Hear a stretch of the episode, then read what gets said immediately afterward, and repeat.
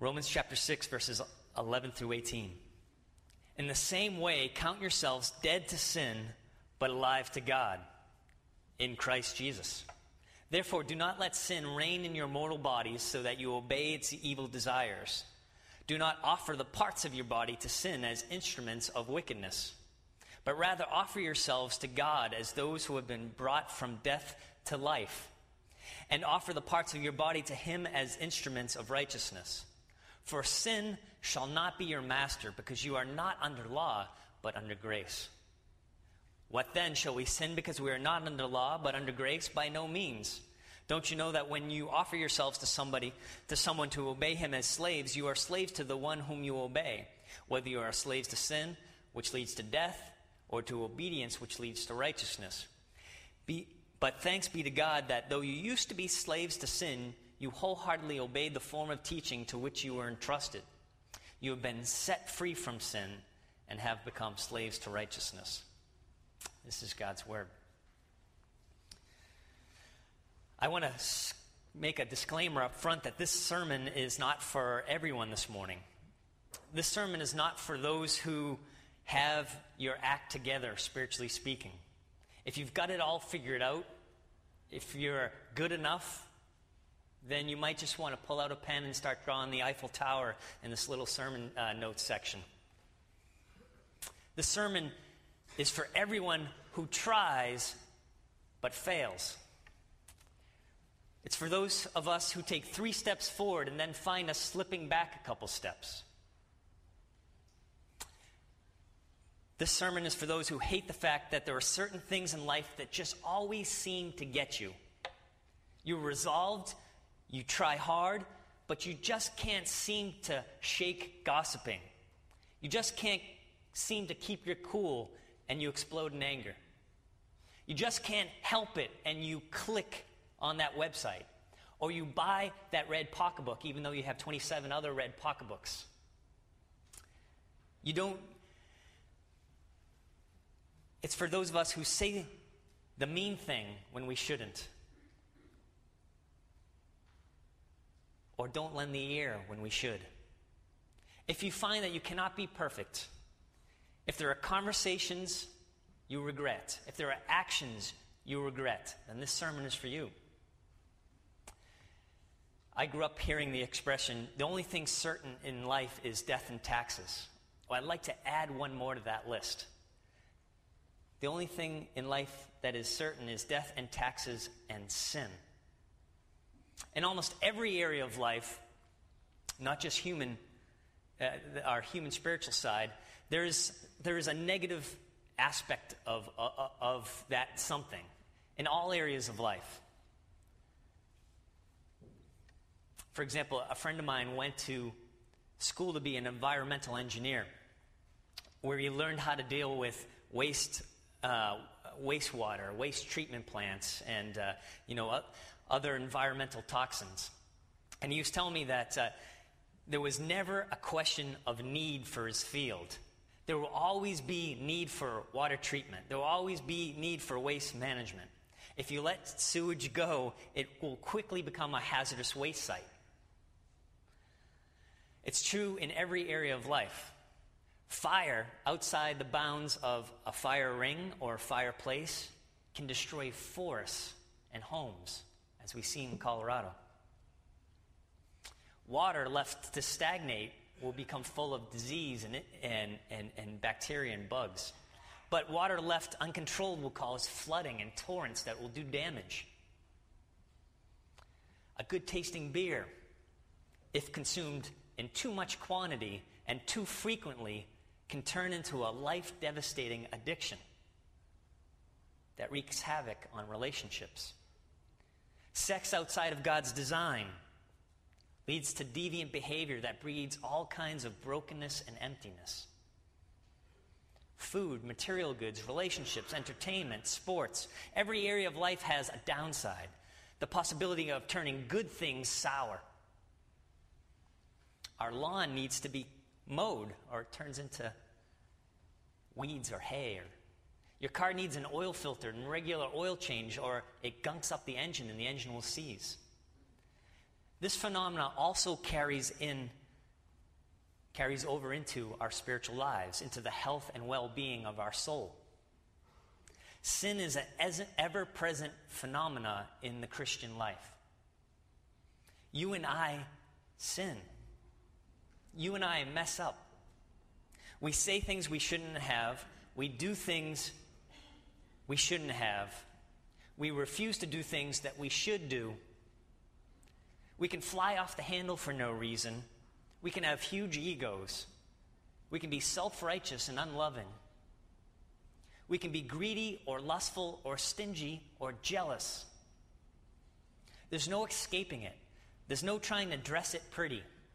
Even though we are followers of Christ, even though we are Christians, we sin. We're sinful. In fact, the Bible says it clearly in 1 John 1 8. It says, If we claim to be out, without sin, we deceive ourselves. If you claim to be without sin, you're deceiving yourself, the Bible says. It's what we do when we fail. It's what we do when we fall. It's what we do when we get tripped up that makes all the difference in our faith and in our life satisfaction. This sermon is the second half of a two part series we started last week entitled Finding God in Unexpected Places. And the idea that we all need to walk away with this morning is this God is there when we fail. God is there when we give in to temptation. God is there when we blow it. God is there when we fall and trip up. And He's not there to say, Hi, caught you. He's there to pick us up, dust us off, and call us back on to the forward to the road in front of us.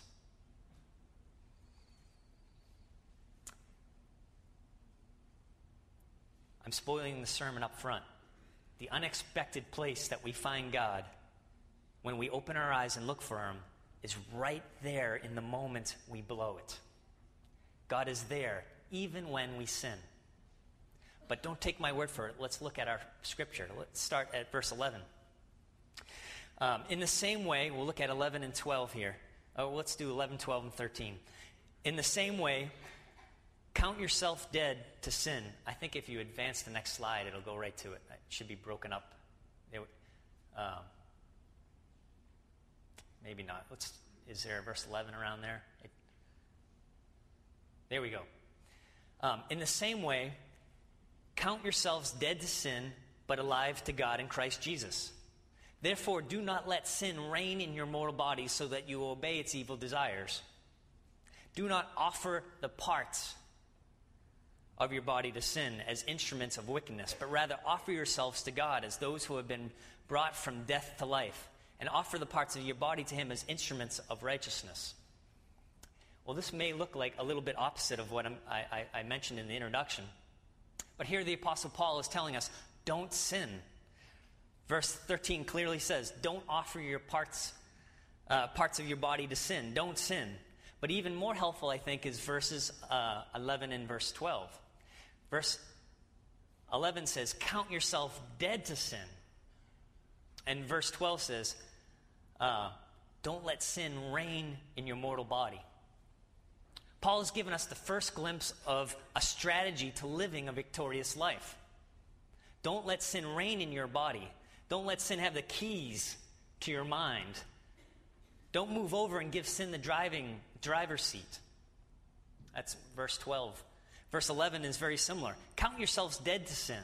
Or, in other words, don't let sin get a response out of you. Verses 11 and verse 12 provide this two step formula to help to avoid sin. Let's look at uh, 11 and 12 a little more closely, and I want to give this illustration for you. Let's say you're out camping in the northern woods and you're taking a hike and you're miles from nowhere, or miles from nowhere, miles from anywhere, maybe. And uh, you're out all by yourself, okay? And you're hiking down the path, and all of a sudden, right in front of you, boom, jumps a big bear. And uh, it's either a black bear or a grizzly bear, whichever you're most afraid of. What do you do?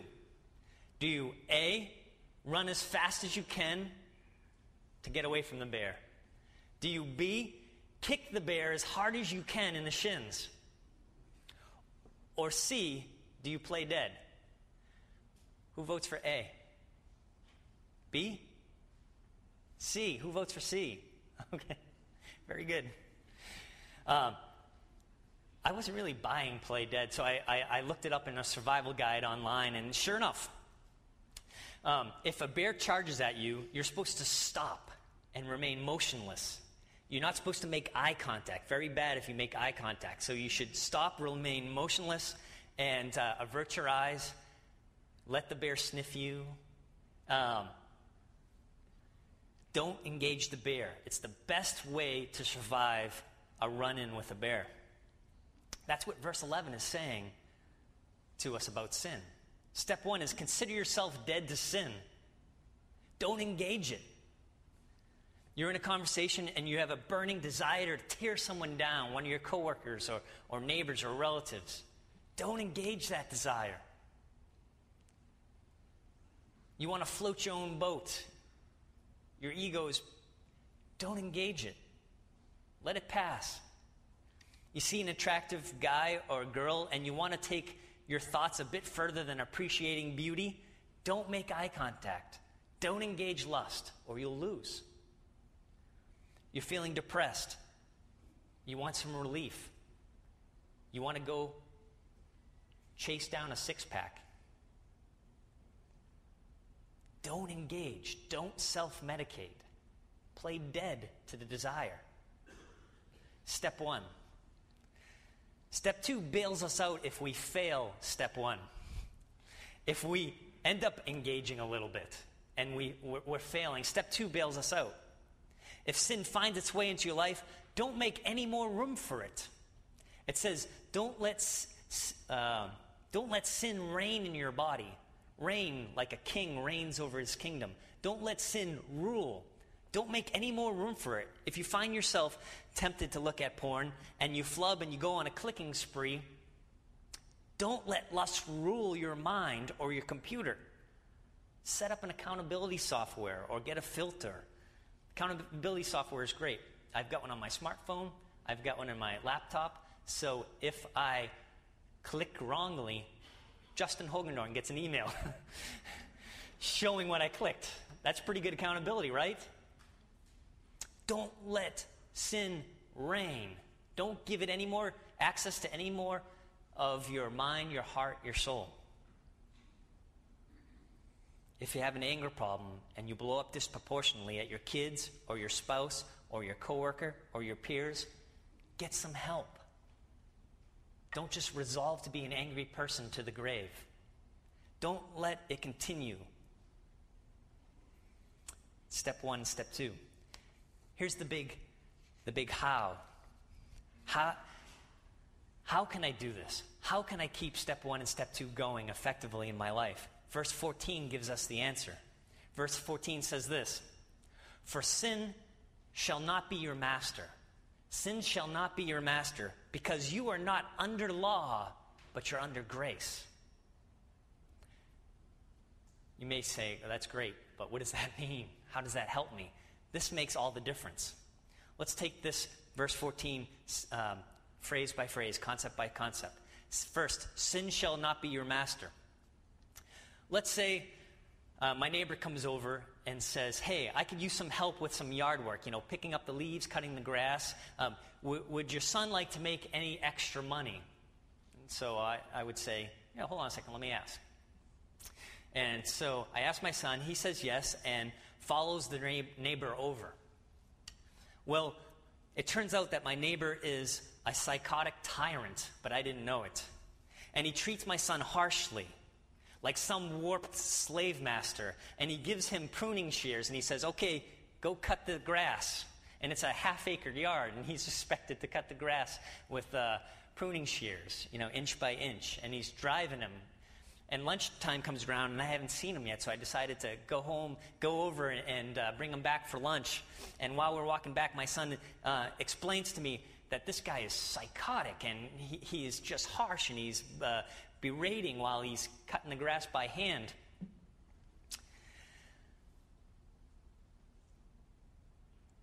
Would I say to my son then, Well, you made an arrangement. You said you'd cut the grass for 20 bucks. You have to go back till the grass is finished. No. I would be an incredibly warped dad if I did that. What if my neighbor came over and said, Your son hasn't finished, he needs to come back? Would I side with my neighbor? No.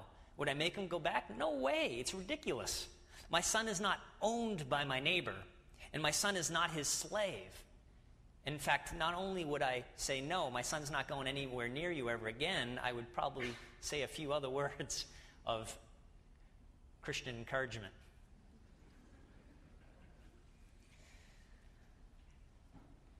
So it is with jealousy or lust or greed or ego or gossip or rage or whatever it is that trips us up on a regular basis. It has no right, it has no authority, it has no control over us. It is not our master because we are not under law.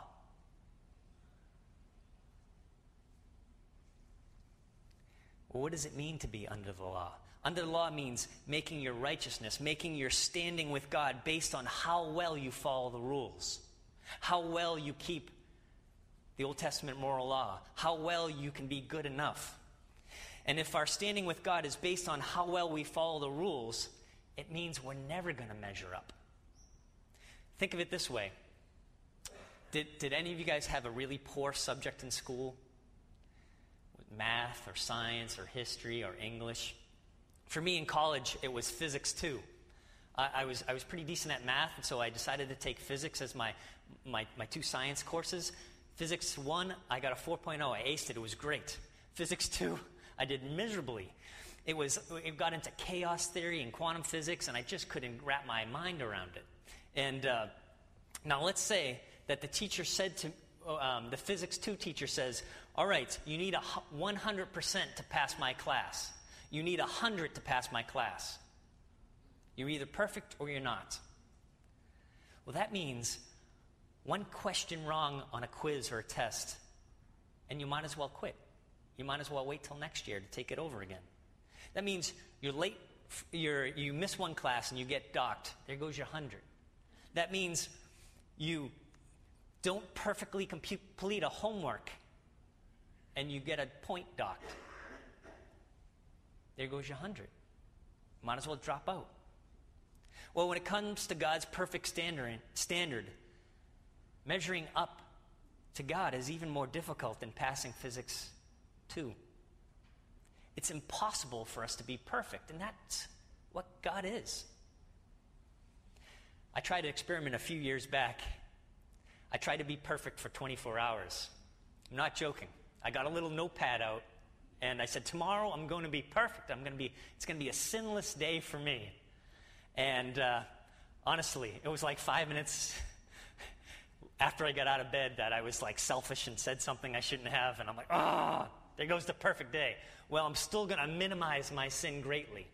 And maybe I did because I was so alert and aware to it. But by the time I went to bed, I had 17 items on that list. That's trying. Go ahead, try it. You try to be perfect for just 24 hours, but let me say, be honest with yourself. Don't just record your actions, record your thoughts.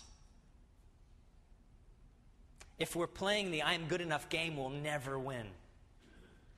We'll always be stuck in physics 2, repeating it over and over again in every year. We'll always be a slave to sin if we're under the law, if we're using the law as a benchmark well, we might be better than this person, our neighbor, but we're not better than this person. We'll never, and even if we are better than most people, we still fall incredibly short of God's perfection.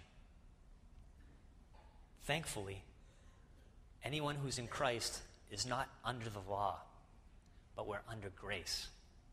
And this is the power to overcome sin. I want to use a, another Bible passage real quick to un- help understand this one.